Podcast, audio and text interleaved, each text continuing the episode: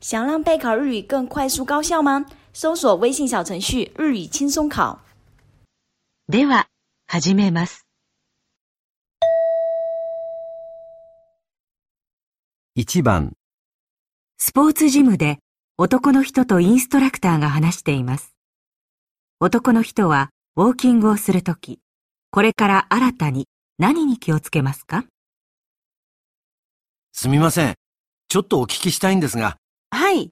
毎朝公園をウォーキングしてるんですけど、慣れてきたんで、もうちょっと筋肉をつけるのに効果的な歩き方ってないかなと思って。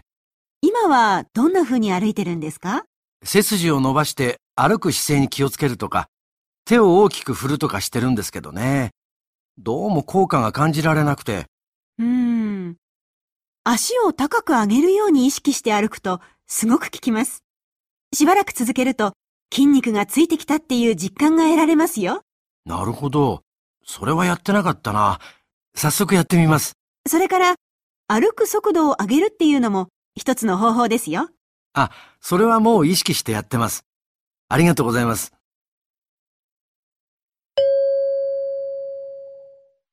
男の人はウォーキングをするとき、これから新たに何に気をつけますか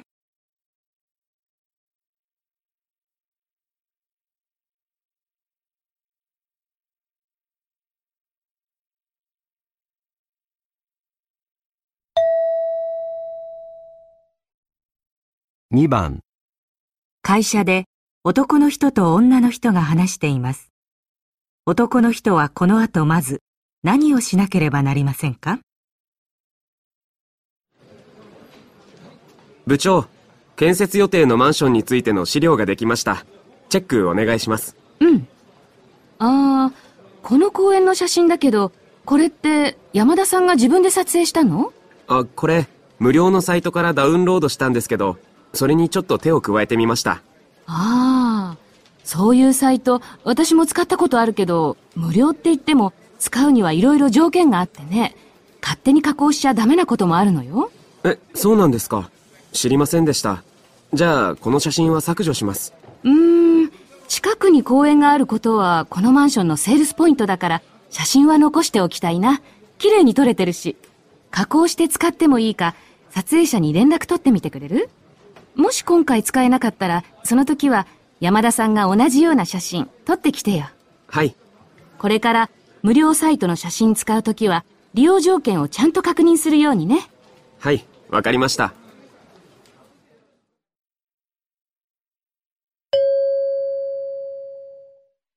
男の人はこの後まず何をしなければなりませんか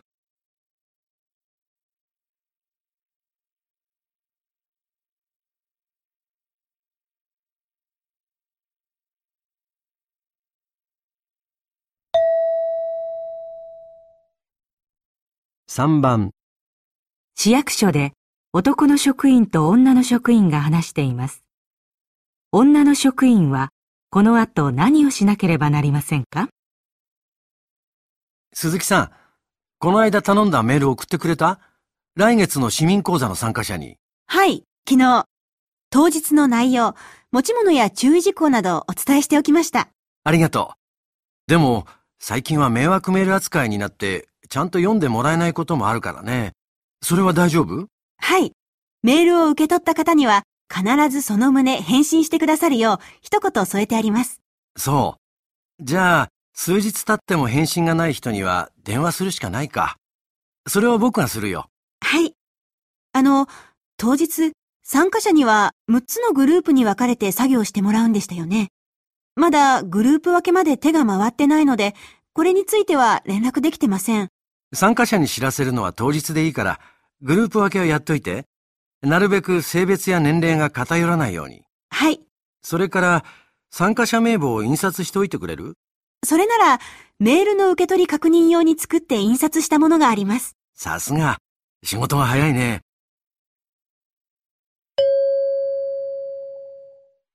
女の職員は、この後何をしなければなりませんか？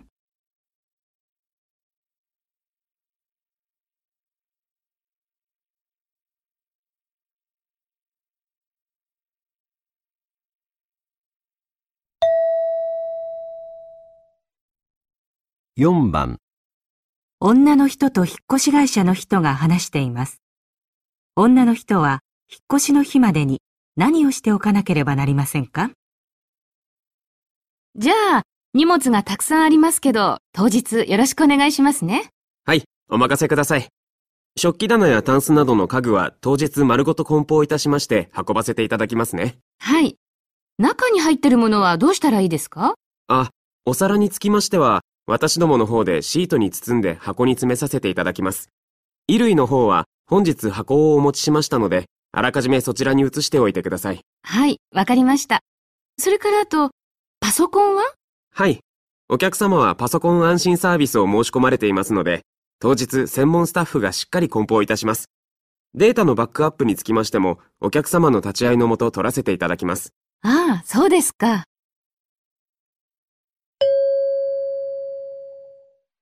女の人は引っ越しの日までに何をしておかなければなりませんか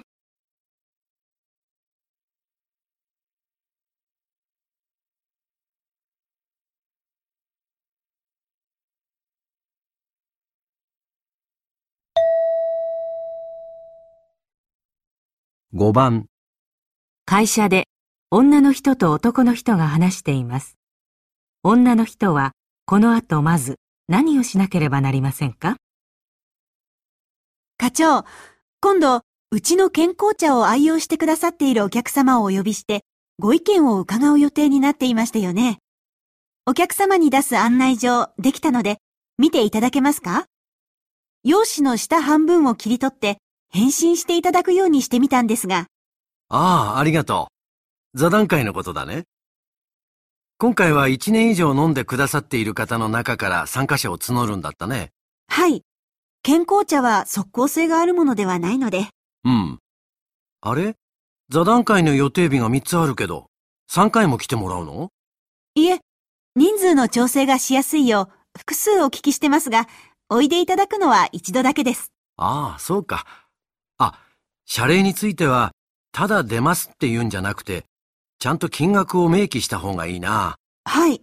それと、せっかく事前に用紙を返信していただくのに、日程だけってのはもったいないでしょう。何か少しでもご意見をいただけるようにコメント欄を作ったら？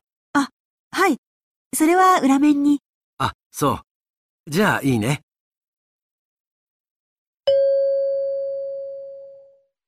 女の人はこの後まず何をしなければなりませんか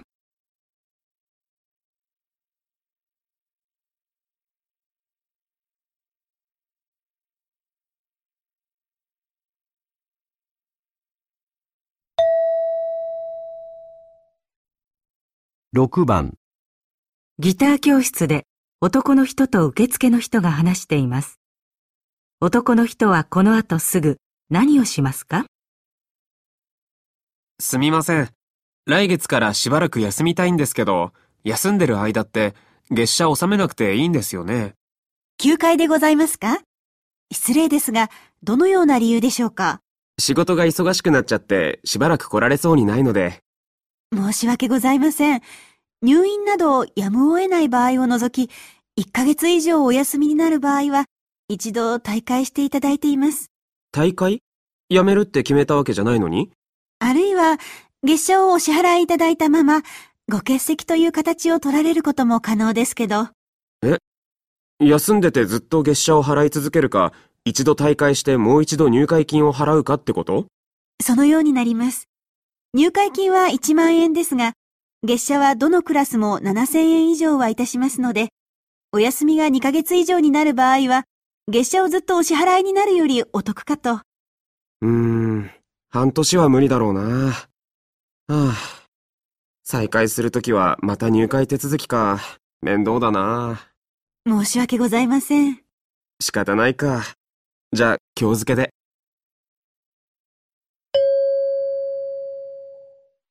男の人はこの後すぐ何をしますか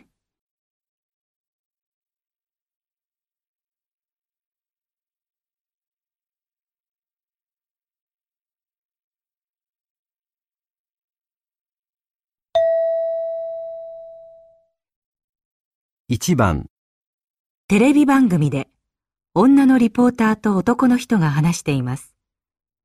男の人は、自分の店の客が増えたきっかけは何だと言っていますか？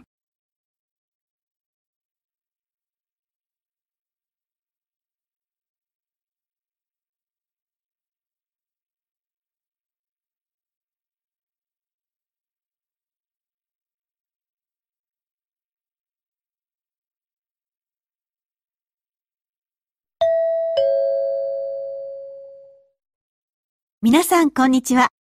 今日は最近大人気の老舗和菓子店、桜屋にお邪魔しております。こちら、8代目の店主の高橋さんです。ご主人、大盛況ですね。なぜ人気に火がついたとお考えですか？私どもは長年家族で細々とやってきましたが、つい最近、洋菓子店のリボンさんと商品開発をいたしましてね。ああ、リボンさんといえば、テレビ番組でも日本の洋菓子店の草分けとしてよく取り上げられてますよね。ええ。全国展開されてるんですが、実は本社がこのご近所なんですよ。そういうご縁もございまして、社長さんに声をかけていただいたんです。そうだったんですか。ええ。お互いの店に今回開発した商品を置いておりますので、あちらの店舗でうちをお知りになったお客様が、次々とうちの商品に興味を持ってくださるようになって、うちは昔ながらの味や製法にこだわってお菓子を作ってきましたが、今回いい刺激をいただきました。今後もいろいろと新しい試みを行っていこうと考えています。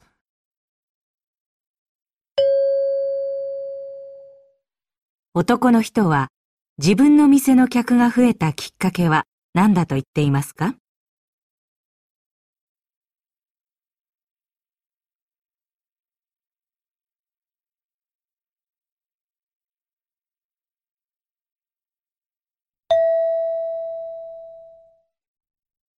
？2番、大学で女の学生と男の学生が話しています。男の学生は卒業論文を書く上で何が一番大変だったと言っていますか？男の学生です。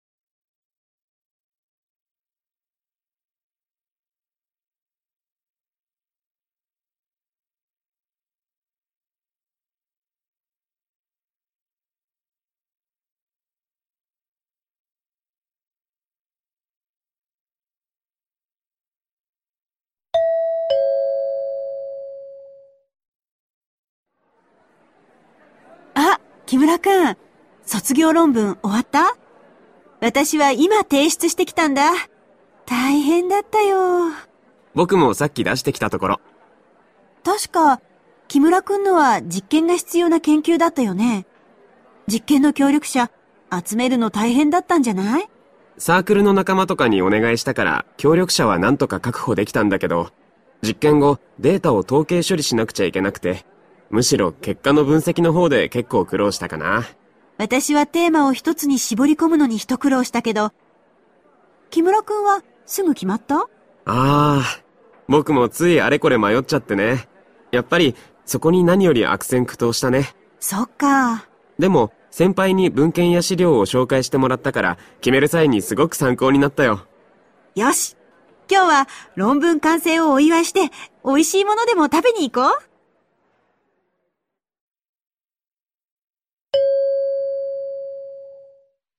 男の学生は卒業論文を書く上で何が一番大変だったと言っていますか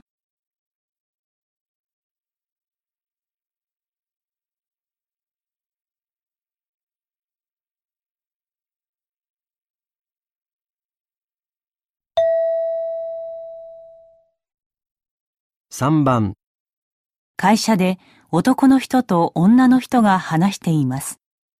今年の新入社員はどういう人が多いと言っていますか？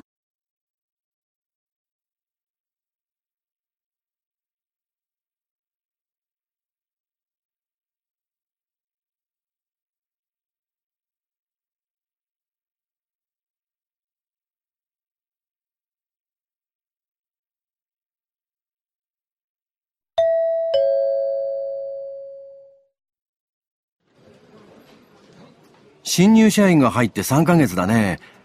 いよいよ来週から各部署に配属されるけど、今年はどんな感じの新人が多い？そうですね。言われた仕事をきっちりこなします。そこは評価できます。そうか、それは良かった。去年はまだまだ仕事ができない割に口ばっかり達者という新人が多かったんですが、ただ協調性が高く積極的で優秀だった一昨年に比べたら、今年は何か気づいたことを提案するという姿勢を欠くところが、自分から率先して仕事を見つけ、専門外の分野の仕事も厭わないタイプはなかなか見当たらないですね。何事にも受け身なのかもしれないな。だいたい様子が分かったよ。ありがとう。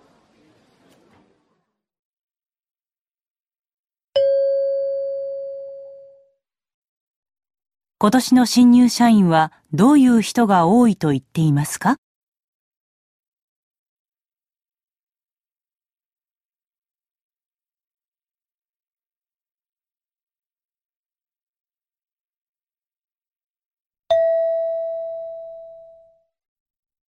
？4番。カフェで男の人と女の人が話しています。男の人が起業するまでに時間がかかった理由は何ですか？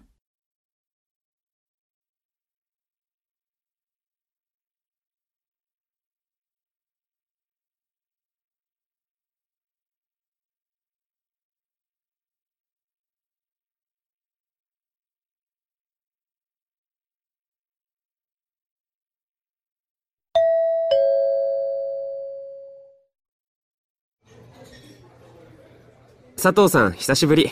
元気？実は僕、今度貿易関係の会社を始めることにしたんだ。本当？ずっと前から起業したいって言ってたもんね。うん。大学で同じゼミだった山下、覚えてる？彼に共同経営の話を持ちかけてみたら、ぜひってことになって。彼、海外とのやりとりにはうってつけの人材なんだよ。でも、今の会社、堅実な経営で定評があるんでしょ？今のまま勤め続けてれば、安定してるのに。確かにね。でもいつかはってずっと思ってたんだ。資金とかは大丈夫なの？うん。それでなかなか踏み切れなかったんだけど、なんとか資金繰りのめどが立ってね。いろいろリサーチしてみたら、法的な助成とか融資とかも結構あることが分かったんだよ。そうなんだ。ご家族は反対してないの？父も経営者でね。自分自身苦労してきたし、絶対強硬に反対するだろうって覚悟してたんだ。でも、とりあえず父に相談してみたら、それがすんなりと。そっか。頑張ってね。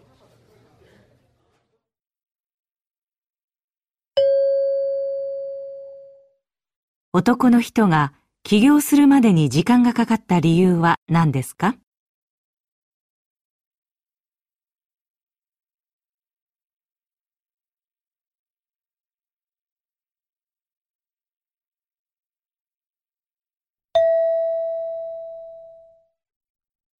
？5番。大学で先生が古い時代のおもちゃの写真を見せながら話しています。先生はこのおもちゃの価値はどのような点にあると言っていますか？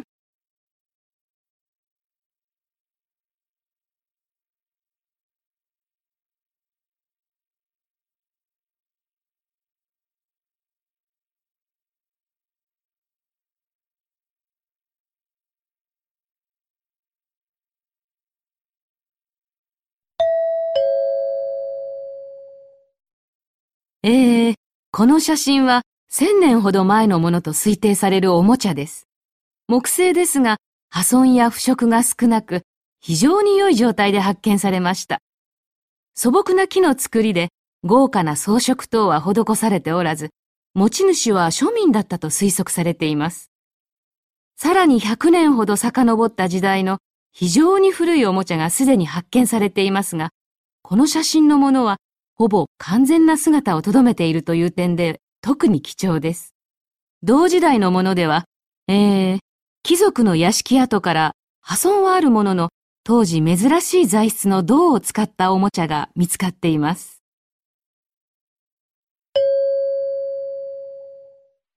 先生は、このおもちゃの価値はどのような点にあると言っていますか？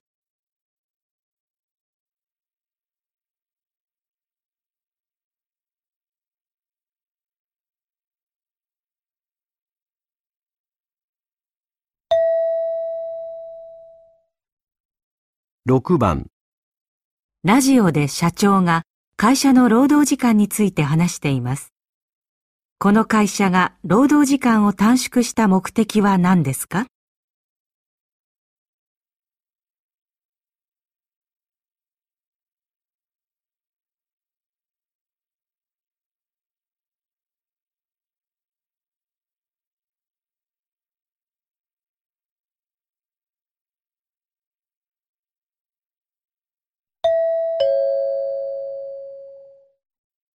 我が社では昨年から給料や社会保障はそのままに労働時間を2時間短縮し、6時間労働に切り替えました。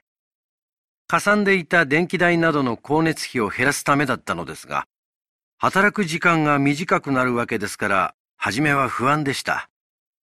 そのため、オンライン化によって事務手続きの効率化を図るなど、労働生産性を上げるべく、社員一丸となって努力しました。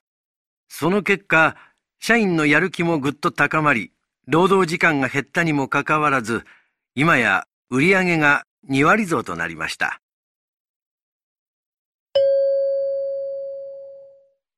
この会社が労働時間を短縮した目的は何ですか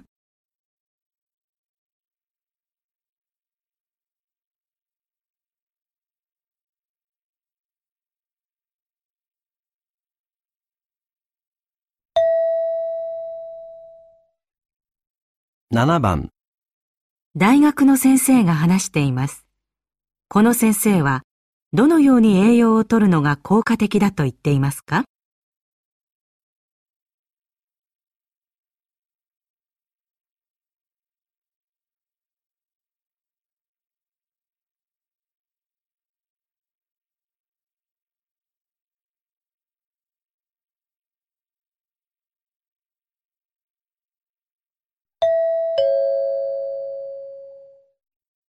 テニスやサッカーといった長時間の運動をする際、運動中及び運動の前後には何も食べない方がいいと考えている人もいるようですが、私は賛成しかねます。運動前の適度な栄養補給はいいパフォーマンスにもつながりますし、運動後の疲労回復にも効果があります。また、運動中の補給も大切です。もっとも熱中していると栄養を摂るのを忘れてしまう場合もありますよね。そこで栄養を摂るタイミングを逃さないために、空腹かどうかとは別に30分おき、40分おきなどと時間を決めて、積極的に何かを摂取するように心がけましょう。タンパク質やビタミン、糖分などを含むものを一口程度摂るといいでしょう。この先生はどのように栄養を摂るのが効果的だと言っていますか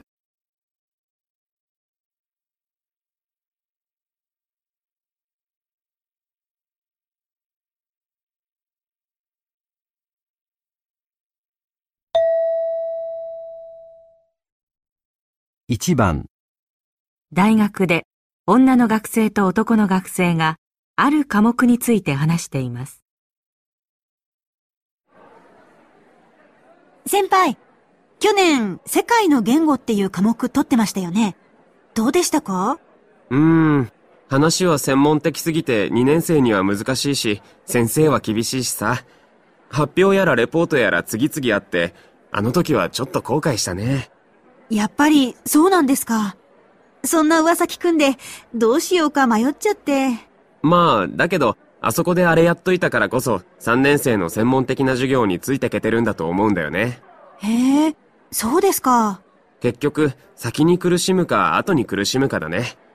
この科目先に取っとけば後々楽になると思うよ。ありがとうございました。考えてみます。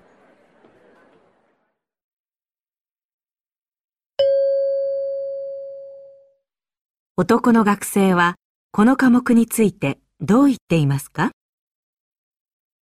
1. 難しいので選択しない方が良い。 2.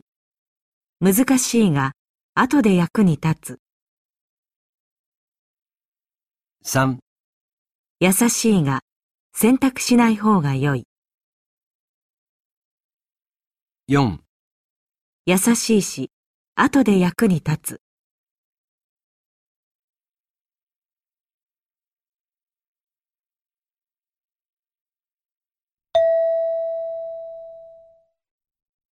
2番。女の人と男の人が話しています。ねえ、今話題の山に生きてって舞台見た？見た。昨日行ったんだけど混んでたよ。主演の林一郎すごかったよね。この前、風に乗ってって作品にも出てたけど、あれと同じ人とは思えなかったわ。そうだね。前回は純粋で傷つきやすい青年って感じだったじゃない？ちょっとおどおどしてて。でも今回は堂々としてて、衣装のせいもあるのかな。体まで大きく見えた。そうそう。歩き方からして違ってたもん。やっぱりプロの俳優ってすごいよね。そうだね。監督も絶賛してるみたいで、次の作品にもぜひって言ってるんだって。これからますます目が離せないね。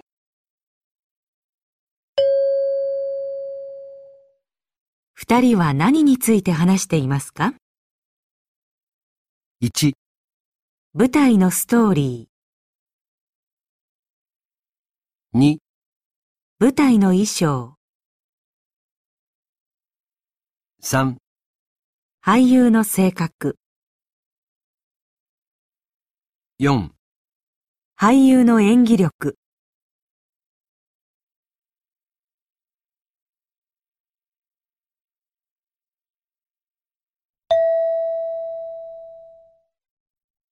3番。大学の食堂で女の学生と男の学生が話しています。こないだ本で読んだんだけど、面白い研究があるんだよ。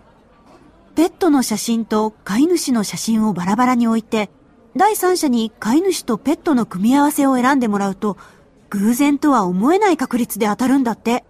不思議だよね。ああ、それ、僕も知ってる。ペットも長く一緒にいると顔が似てくるっていう人がいるけど、僕そうじゃないと思うんだよね。え？違うの？その実験からは、ペットの顔が変わったのか、飼い主の顔が変わったのかはわからないよね。ああ、うん。そもそも飼い始めた時には似てなかったってことが証明されてないし、その時点で飼い主の選択が働いてるわけだからさ、飼ってるうちに似てきたってわけじゃなくて、最初からってことなんだと思うんだよね。ああ、なるほどね。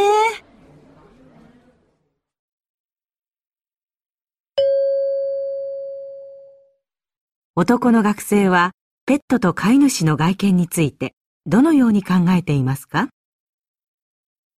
1、ペットが飼い主に似てくる。 2、飼い主がペットに似てくる。 3、ペットと飼い主の外見には関連性がない。 4、人は自分に似たペットを選んで飼う。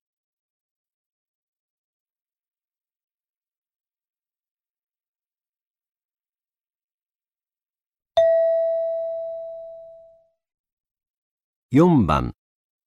テレビのニュースでアナウンサーが話しています。少子化が進み、一家族あたりの子供の数が減ると、家計に占める教育費の割合も下がると思われますが、そうとも言えないようです。教育研究所の調査結果によると、家計に占める教育費の割合は、ここ数年右肩上がりの状況が続いています。中でも、特に増加率が高いものは、小さい子供、特に幼児にかける教育費です。これは小さい頃から子供に習い事をさせる家庭が増えていることが背景にあるようです。習い事の中でも特に人気なのは、水泳、英語、音楽などで、月々払う月謝も増加傾向にあります。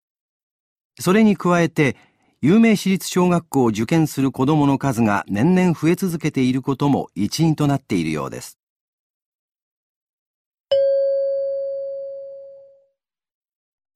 アナウンサーは何について話していますか？ 1、少子化による教育費の減少。2、家計に占める幼児の教育費の増加。3、人気のある幼児の習い事。4、有名私立小学校の人気の高さ。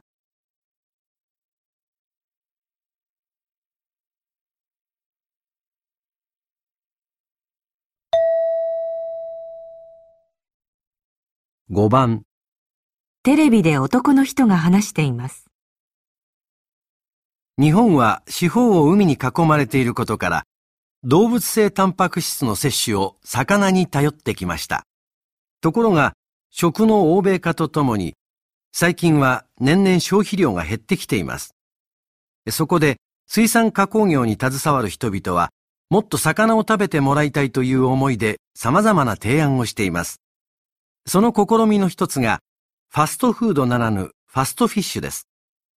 例えば、あらかじめ骨や皮が取り除いてあったり、野菜と一緒にレンジで加熱するだけで調理できるものが出てきました。このような商品は、今海外にも輸出されるようになりました。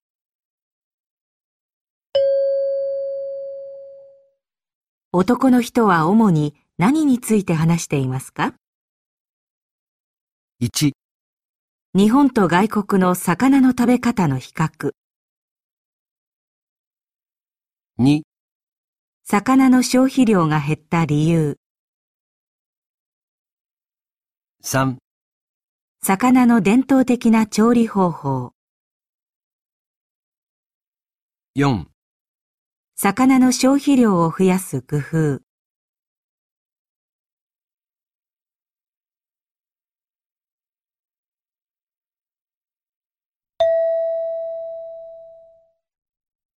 6番。テレビでアナウンサーが話しています。最近は郊外に進出している大型スーパーの影響で、昔からある商店街は買い物客が減り、経営が苦しいところが増えています。このような状況の中、緑町の商店街ではユニークな試みを始めました。今月から緑町商店街が緑マネーというこの町の商店でだけ使えるお金の制度を作りました。これは、例えばお年寄りが子どもたちに昔話を聞かせるとか、公園の清掃をするといったボランティア活動をするともらえます。町の人はボランティア活動で緑マネーをもらうことができ、緑マネーが使える商店街の店では客を呼び込むことができます。今後、この緑マネーが普及し、お客が増えることを地元では期待しています。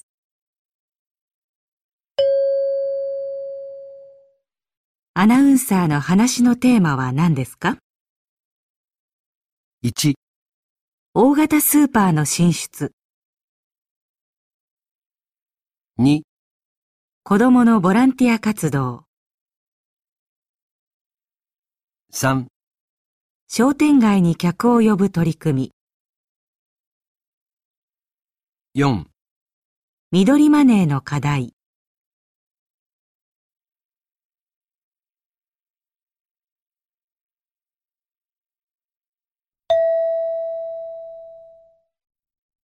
1番。田中くん、聞いたよ。受けた面接全部通るなんて、田中くんぐらいだよ。1. 自分でも情けないです。2. 運が良かっただけですよ。3. 全員通るなんてすごいですね。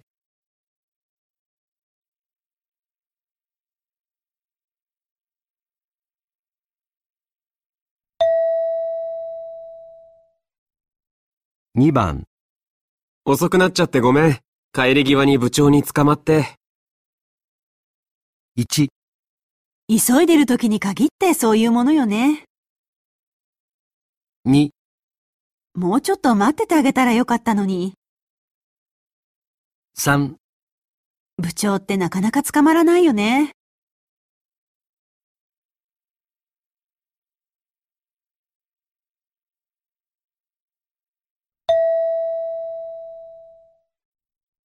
3番。うちの社長、今でこそ成功してるけど、若い頃は挫折の連続だったんだって。1. 経営が思わしくないんだ。 2. 若い頃から成功してたんだね。 3. 今の姿からは想像できないよね。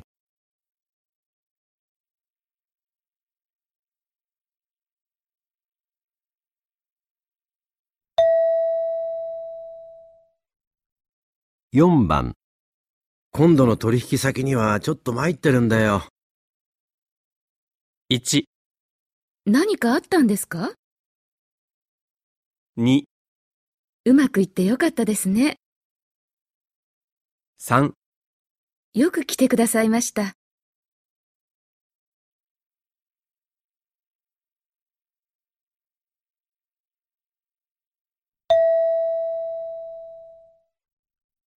5番、週末は天気が崩れるらしいけど、テニス大会は雨天決行としよ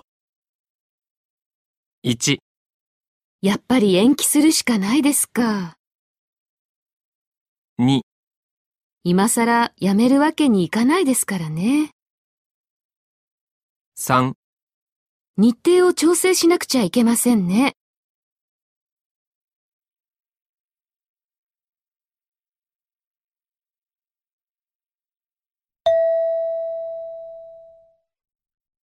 6番、今度うちに配属された新人だけど、失礼極まりないんだよね。1、礼儀正しいんだ。2、気に障ることでもあったの？3、若いのに関心じゃない。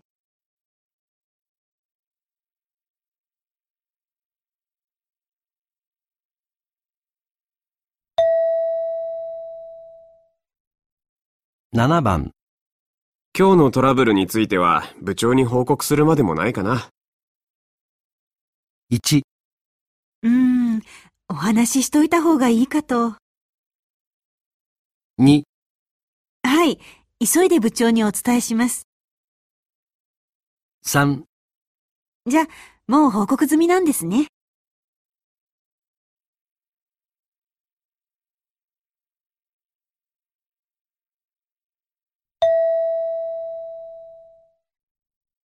8番、今回のことを何とお詫びすればいいものか。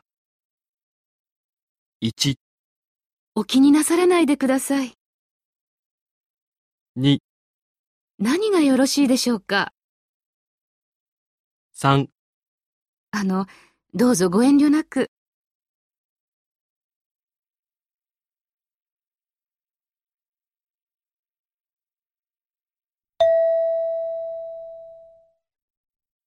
9番、衝動買いしたものって、せっかく買っても使わずじまいってことあるよね。1、結局無駄になるのよね。2、よく使い込んでるよね。3、今が買い時だよね。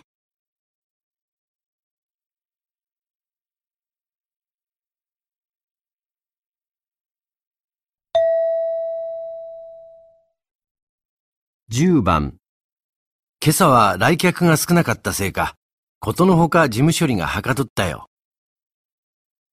1、時間を浪費しちゃったね。2、それは何よりね。3、うまくいかない時もあるよ。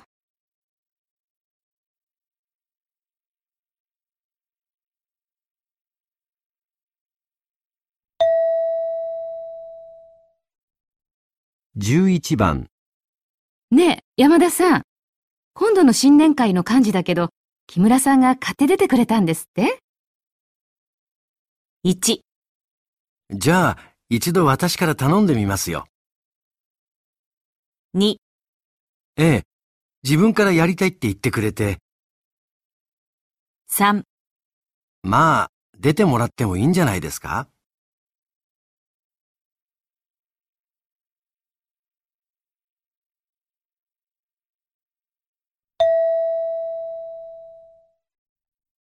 ？12番、今回のプロジェクトの成功は、君の尽力なくしては得られなかったよ。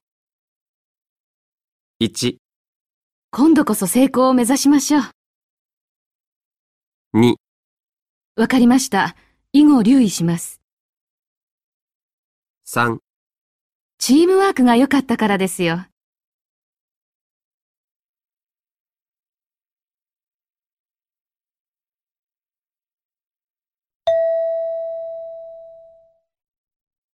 13番。君の考えた新製品、アイディアはともかくデザインがありきたりなんだよね。1、デザインがユニークすぎるんですか？2、では、そのあたりを含めて再検討します。3、褒めていただけるなんて光栄です。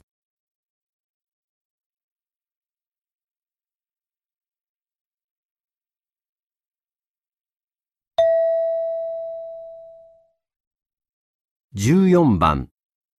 営業部の中川さんってゴルフの腕前、プロ顔負けらしいですよ。1、中川さん負けちゃったんですか？2、あの腕前はプロならではですよね。3、練習のコツを知りたいものですね。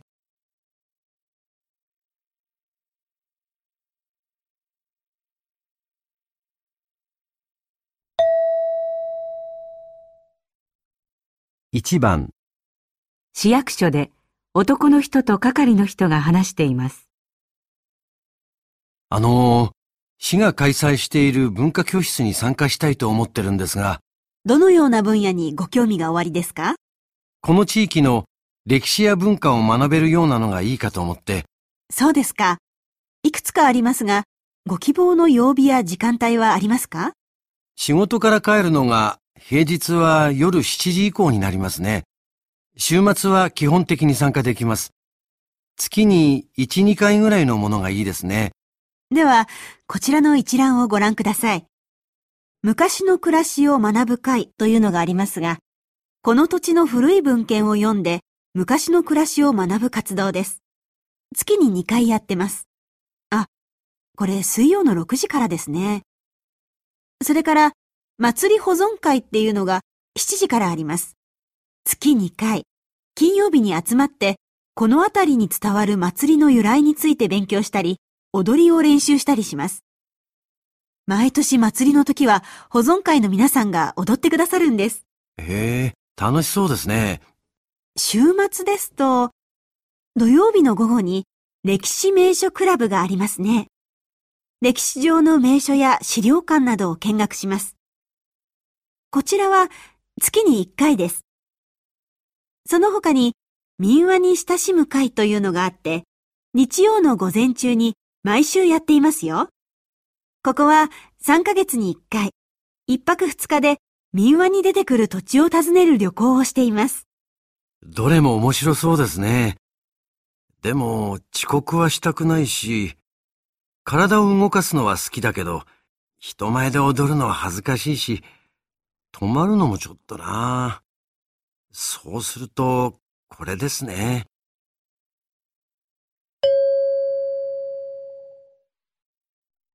男の人は、どの活動に参加しますか？ 1、昔の暮らしを学ぶ会。 2、祭り保存会。 3、歴史名所クラブ。 4、民話に親しむ会。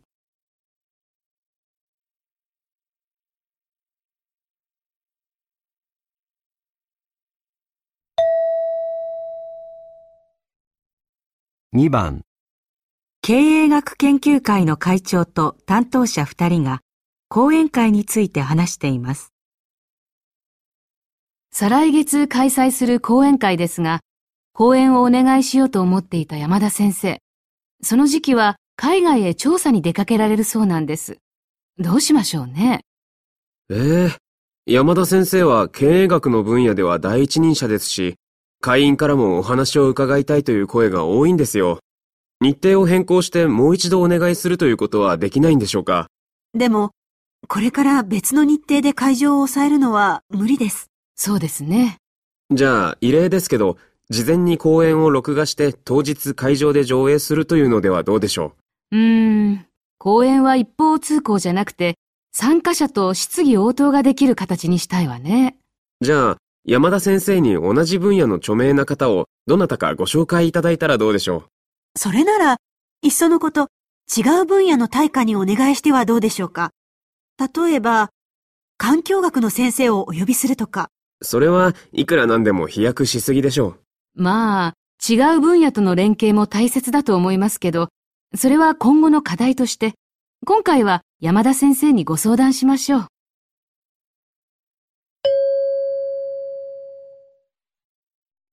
講演会はどうすることにしましたか？ 1. 講演会の日を変更する。 2. 山田先生に講演を録画してもらう。 3. 山田先生に講演者を紹介してもらう。 4. 関連分野の人に講演を依頼する。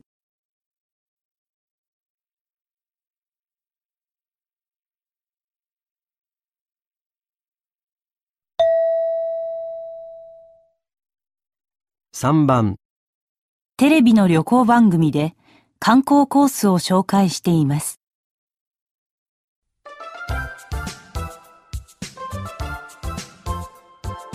今日は山中町で今人気の観光コースを4つご紹介します。コース1は山中町のシンボルとして親しまれている登山電車で、文字通り山の急斜面を登ります。来週半ば頃からちょうど山の桜が満開となりますからおすすめです。コース2は蒸気で走る汽車で山中町と隣町の間を往復するツアーです。今はなかなか見る機会がない蒸気機関車ですが、煙を吐きながら力強く走る姿が大変人気です。コース3は、ロープウェイで山を越えて湖へ降りていきます。山中町の谷の間を登り、山頂を越えると、目の前に突然湖の景色が広がります。コース4は、船で湖を一周します。船に乗って湖から山中町の雄大な山並みをゆったり楽しむことができます。山中町ってちょうど来週の3連休に2泊3日で私たちが行くとこでしょ？いろいろ楽しめそうね。私、空中から谷や湖を見下ろすっていうの興味あるな。うん。でも高いところは苦手なんだ。できれば湖から山を眺めるって方にしたいけど、どう？そっか、高いとこ苦手なの忘れてた。でも、確かに天気が良ければ水面に山が映って綺麗かもしれないね。じゃあ、旅行の2日目に乗ろうよ。初日は着くのが夕方になるから移動だけだし。天気予報によると2日目までは晴れるらしいからきっと楽しめるよ。3日目からは天気が悪くなるんだって。そうなんだ。でも、電車なら大雨じゃない限り止まらないよね。山中のシンボルは外せないよ。うん。桜も見たいし。機関車は乗ったことがあるから、今回はいいよね。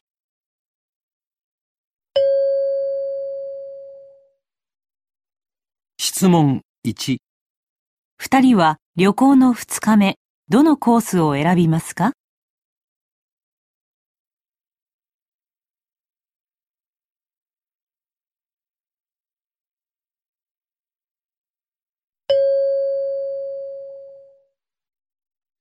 質問2。2人は旅行の3日目、どのコースを選びますか？